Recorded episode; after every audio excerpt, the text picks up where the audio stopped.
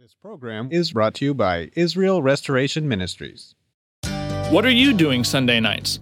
Come join Friendship with God radio Bible teacher Tom Cantor of the Friendship with God Fellowship Church every Sunday night at 5:30 p.m. at The Vine at 9336 Abraham Way, Santee, California. Watch and listen live around the world to Tom Cantor Sunday evening on youtube.com by searching for Friendship with God Fellowship or by going to our homepage at friendshipwithgod.org. That's friendshipwithgod.org.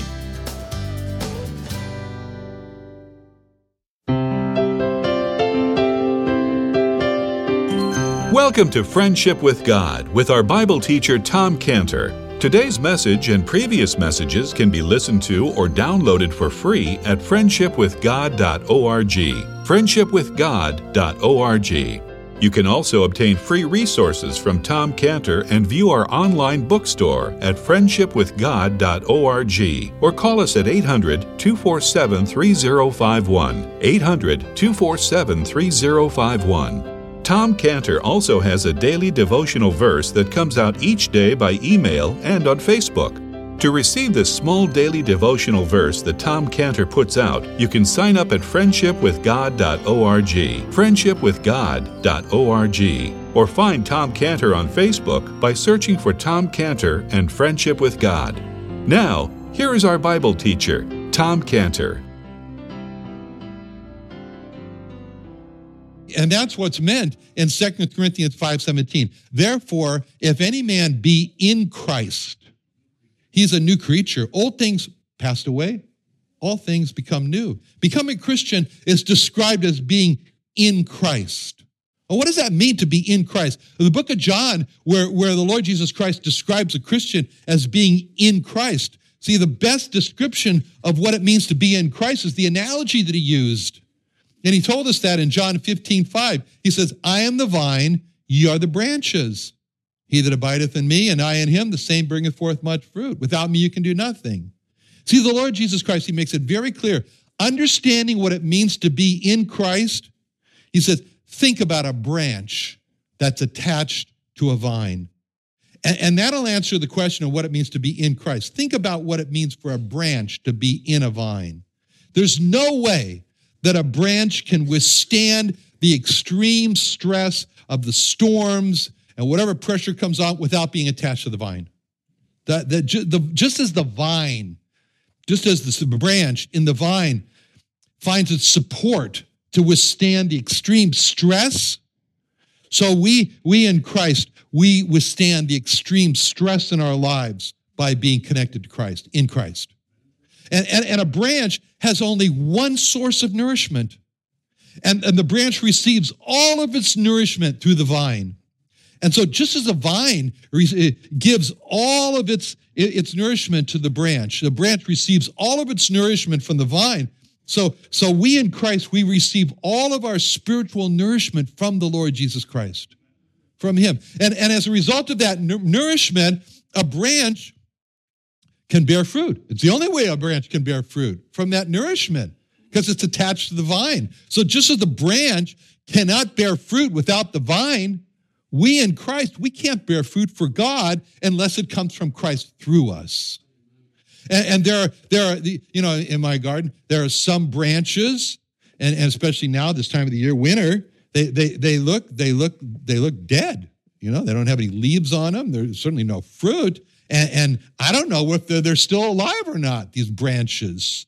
So, so what I do, I have to go out there, I have to break some of the twigs off and, and see if there's any moisture, any, any internal moisture. Because during the winter times, when there's no fruit, the branch is sustained by the trunk. The branch is sustained by the vine till spring comes. And so, just as the branch is sustained by the vine during the fruitless, leafless times of winter, when it just has to endure. So in Christ, we are sustained by the Lord Jesus Christ during the dry, fruitless times in our lives till spring comes again. And so in Christ, it, it, it, means this like the branch receives everything from the vine. Like Ken was saying, we receive from the Lord Jesus Christ support during the times of extreme stress. That we endure. We receive from the Lord Jesus Christ nourishment to stay alive. We receive from the Lord Jesus Christ nourishment to bear fruit. We receive from the Lord Jesus Christ sustenance to endure dry times in our lives. That's why the Lord Jesus Christ expressed being in Christ with words such as John 15, 2, every branch in me. And John 15, 4, abide in me and I in you, as the branch cannot bear fruit of itself except it abide in the vine. No more can you, except you abide in me. See, what is meant when we say we are in Christ? It means we have a tender, close union with the Lord Jesus Christ, where everything, all our support, all our strength, all our life flows from Him to us. Is there, is, is there an option for a person to be a Christian and not to be in Christ? Well, that the answer to that question comes from two words in 2 Corinthians 5 17. Therefore, if any man be in Christ, he's a new creature. See, the any man answers the question with a no. If a person is a Christian, he is in Christ or he's not a Christian. And a person becomes a Christian, he will be in Christ, and then he'll be a new creature. See, the word creature, that's the same word that's used in Romans 1, Romans 120 and Romans 125. It's referring to God's creation. So it doesn't matter that a person was immoral, impure, sensual, defiled in, in, in their past. It doesn't matter because God, the creator, the great creator, he's going to use that same creative power that he did in creation to recreate the person to be a moral, pure, spiritual, and clean person. And God will recreate him, God will make him over. And this change is dramatic with a new replacing of the old with the new. For example, the old belief of who the Lord Jesus Christ, that he was just a man, a philosopher, a teacher, that's replaced by the new, he's God. The old belief of what is acceptable was anything that doesn't hurt anybody else. That's replaced by the new. Only thing that's acceptable is what pleases God. The old prejudice against the Lord Jesus Christ is replaced by a new supreme love for him. The old love of self is replaced by a, a new view of self, which is desperately wicked and deceitful above all things, unknowable. The old pride of self is replaced by a new humility. The old independence from God is now replaced by a new dependence on God. The old clinging to good deeds to be acceptable before God is now replaced by a new clinging to the Lord Jesus Christ and his cross to be acceptable before God. The old view of life that you only live once and when you're dead, you're dead, that's replaced by you, you live forever without Christ in hell forever or with Christ in heaven forever, but you live forever. The old view of death is that there's no existence after death. That's replaced by the new view that after death is judgment, either to heaven or to hell. The old goal of life, which was to make oneself as happy as you can with this life, that's replaced by the new goal that life is to make God happy.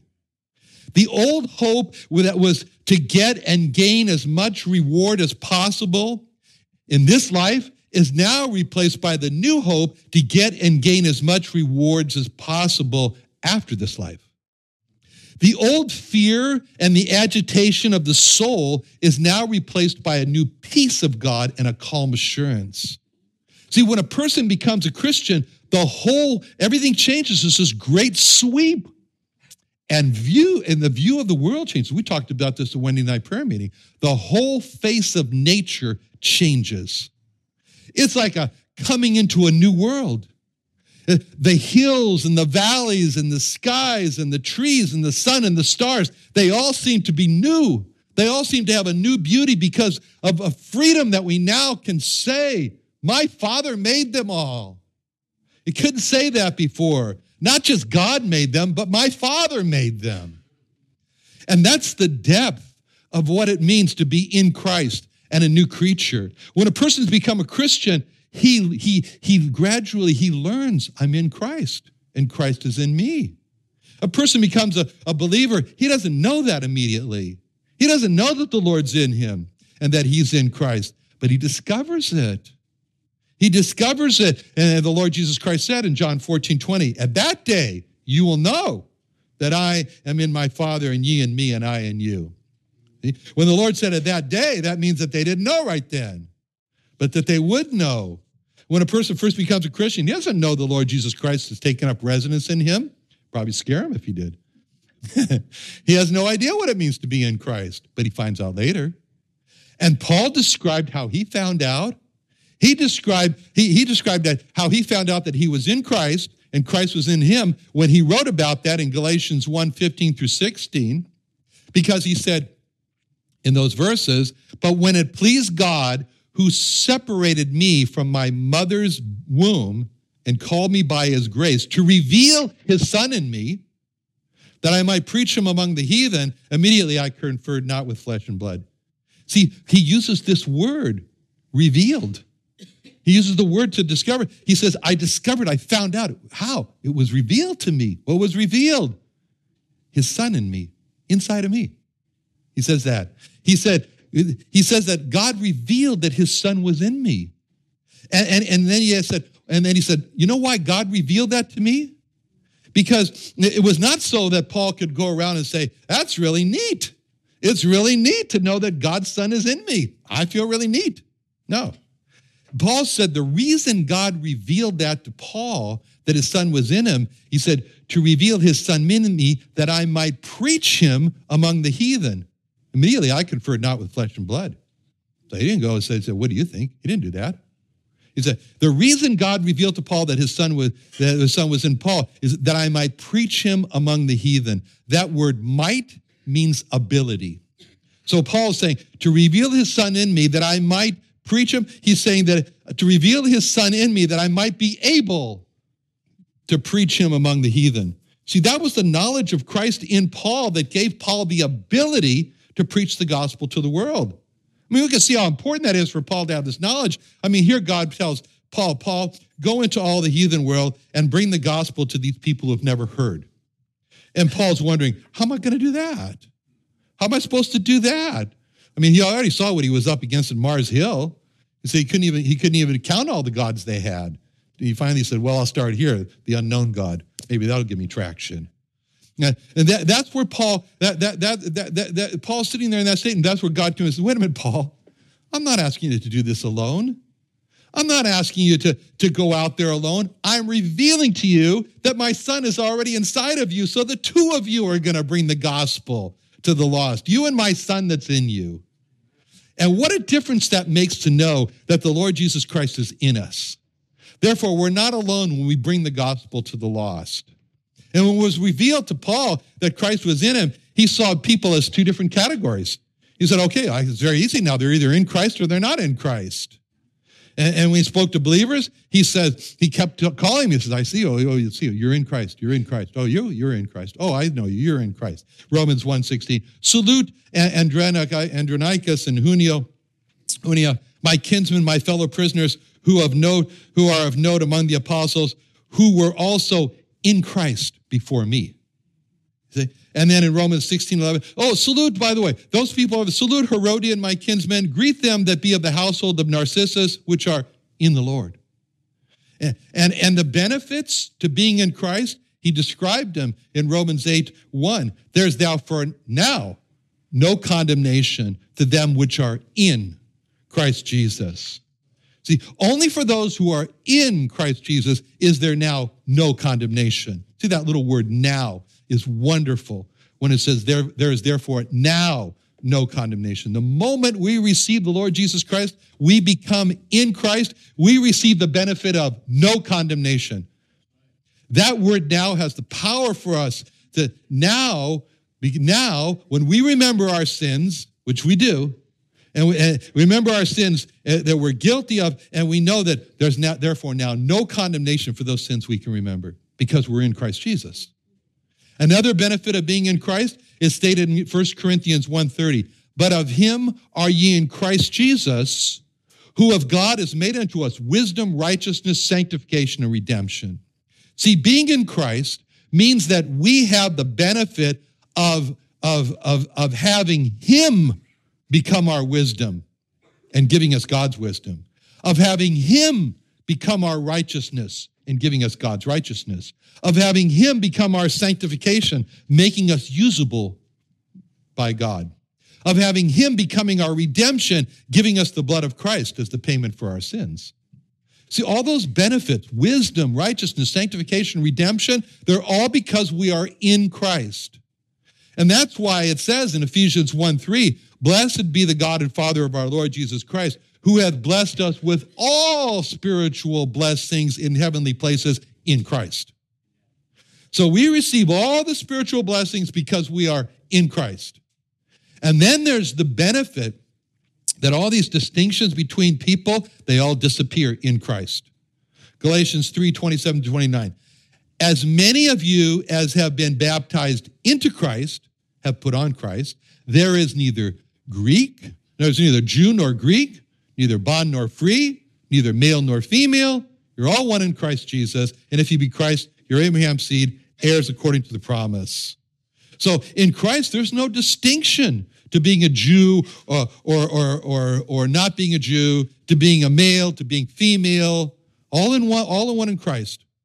And the Lord spoke about this. This is what he meant when he said in, in, in uh, John 15, 2, every branch in me that beareth not fruit, he takes away. Every branch that beareth fruit, he purges it, may bring forth more fruit. See, to be in Christ is like the vine. It's like the branch in the vine. Everything comes from him. That's why it challenges us today. Don't try to live independent of the Lord Jesus Christ. That's why it challenges us. It's when he says in, in John 15, 5, I am the vine, you're the branches. Abide. He that abides in me, I in him, the same brings forth much fruit. See? Boaz hears this about Ruth. She's a convert. He understands the grand sweep that's happened in her life. Boaz hears, here, here's the, the foreman say, and she said, I pray you, let me glean, gather after the reapers among the sheaves. She came, continued from the even till morning. She tarries a little in the house. See, he hears this about Ruth. And, and, and, and she hears, she's not, she's, she's, she's a hard worker. And, and, and he understands she's a diligent person. And, and then, he, you know, and then he, he understands she's a humble person.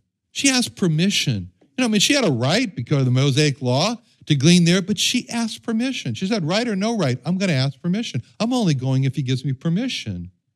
See, so we see Ruth, she's meekly asking the foreman permission to glean. Can I glean in this field? And when we think of Ruth, that she is, Ruth, she's, the, she's a beggar. She's humbly asking for permission to glean in the field. You know who she will become? She will become the mistress over that field. She'll become the boss of that man, that foreman there. And to see that illustration is to understand what the Lord Jesus Christ said when he said in, in Matthew 5 5, Blessed are the meek, for they shall inherit the earth. Blessed are the meek, they shall inherit this field. And, and Ruth was meek. And by her marriage, in a sense, she inherited that field. And that shows us the importance to be like Ruth. Be meek because the Lord said, Blessed are the meek, they shall inherit the earth. And in her meekness, Ruth asked Boaz in verse 10, Why did you take knowledge of me? Because seeing I'm just a stranger. And Boaz explains why he's been so kind to her in verse 11. Boaz answers, said unto her, It's because it's been fully showed me all that thou hast done unto thy mother in law since the death of thy husband you left your father, mother, land of nativity, come to a people you didn't know. Boaz said, It's been fully showed me. And he uses this word, that it says fully showed me. Actually, it uses the Hebrew word twice, boom, boom, right in a row for emphasis. It was told me, it was told me. And when we see Boaz being told about all that Ruth had done, it makes us think of the Lord Jesus Christ going to receive a report about our lives how our lives are going to just be laid out before Him for the purpose of receiving rewards or losing rewards. It's a good thing for us to keep, keep that in mind that, that our work is not going unnoticed. You know, it says in 1 Corinthians 15 58, therefore, my beloved brethren, be ye steadfast, unmovable, always abounding in the work of the Lord, for as much as you know that your labor is not in vain in the Lord. It's not a waste of time. The Lord encouraged us. Keep those rewards in mind. And he said in Matthew 10 42, he said, Whosoever shall give a cup, a drink, a, a, a, a, these little ones, a cup of cold water, only in the name of the disciple, verily I say unto you, he shall in no wise lose his reward. Paul encouraged Timothy, don't lose sight of the, don't lose sight of the rewards. He said in 2 Timothy 4 8, henceforth there's laid up for me a crown of righteousness, which the Lord, the righteous judge, shall give to me at that day, not to me only, but to unto all them that love is appearing. And not only Paul, Azariah, the prophet, encouraged Israel to remember their work is going to be rewarded by God. In, in 2 Chronicles 15, 7, he says to Israel, the prophet says, Be strong, therefore, let not your hands be weak, for your work shall be rewarded. David encouraged Israel, remember, God has great rewards for those that obey him in Psalm 19:11. Moreover, by them, the word of God, is thy servant warned, and in keeping them, them there is great reward. See, Nehemiah, Nehemiah was interesting because he worried that God was going to forget. he, Nehemiah, I don't know, understand Nehemiah, but anyway, he he wanted to make sure God. Did you see what I just did here? Don't don't forget that. You know, he says, you know, so three times, so he, number of times he says in Nehemiah 5 19, think upon me, my God, for good, according to all that I've done for this people. And Nehemiah 13, 22, I commanded the Levites they should cleanse themselves, they should come and keep the gates sanctified day. Remember me, O my God, concerning this also. You say, now you write that down in your list, God. I'm afraid you're going to forget about it. you know, in Nehemiah 13, 14, remember me, O my God, concerning this, and wipe not out all my good deeds that I have done for the house of my God and for the offenses thereof. Nehemiah 13, 30, thus cleansed I them from all the strangers and appointed the wards of the priests and the Levites, everyone in his business. See, he says, remember me, remember me, remember me. The, the, you know, he, he, he, he's asking God to don't forget because he's focused on the, on the rewards. It's a good thing. And Boaz, he calls out in, in, in verse 11, Boaz answered and said unto her, It hath been fully showed me all that thou'st done to thy mother in law. It was true. Ruth did a lot for her mother in law. Boy, did she ever. I mean, but, but up until this point, did anybody acknowledge that? I mean, when Naomi came back to Bethlehem, and uh, what, what, did, what did she have to say? She said, I came back empty. You know, certainly this is no acknowledgement uh, of what Ruth had done for her. And when the women of the city came to stare at Naomi, they didn't say anything about Ruth, what she had done. We can imagine how Ruth would have said to herself, No one sees all that I've done for my mother in law. I mean, Naomi calls me nothing when she says I've come back empty. Everyone here just despises me for being a Moabite. But Boaz, in verse 14, he said, It had been sure, fully showed me all that thou hast done, all that thou hast done unto thy mother in law. That was a real encouragement for Ruth. And that's a picture of how the Lord Jesus Christ takes knowledge of us. You know, like the song says, Does Jesus care? When my heart is pained too deeply for mirth or song, all as the burdens press, as the cares distress, and the way grows weary and long. Oh, yes, he cares. I know he cares. Let's pray. Father, thank you so much for being our Boaz. We're Ruth, Lord, and you're our Boaz, and we serve you. And so, Lord, we pray that we would not become discouraged on the way. In Jesus' name, amen.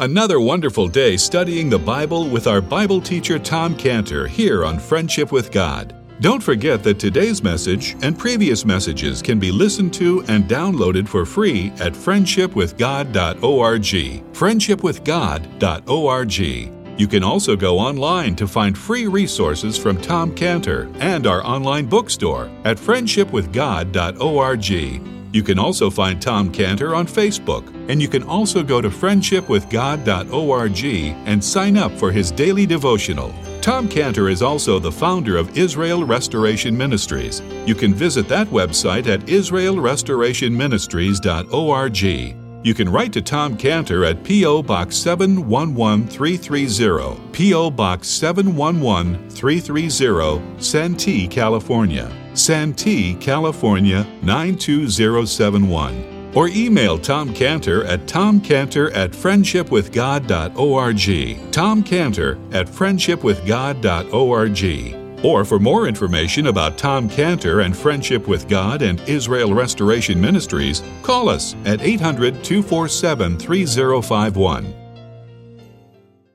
What are you doing Sunday nights? Come join Friendship with God radio Bible teacher Tom Cantor of the Friendship with God Fellowship Church every Sunday night at 5:30 p.m. at The Vine at 9336 Abraham Way, Santee, California. Watch and listen live around the world to Tom Cantor Sunday evening on youtube.com by searching for Friendship with God Fellowship or by going to our homepage at friendshipwithgod.org. That's friendshipwithgod.org. This program was brought to you by Israel Restoration Ministries.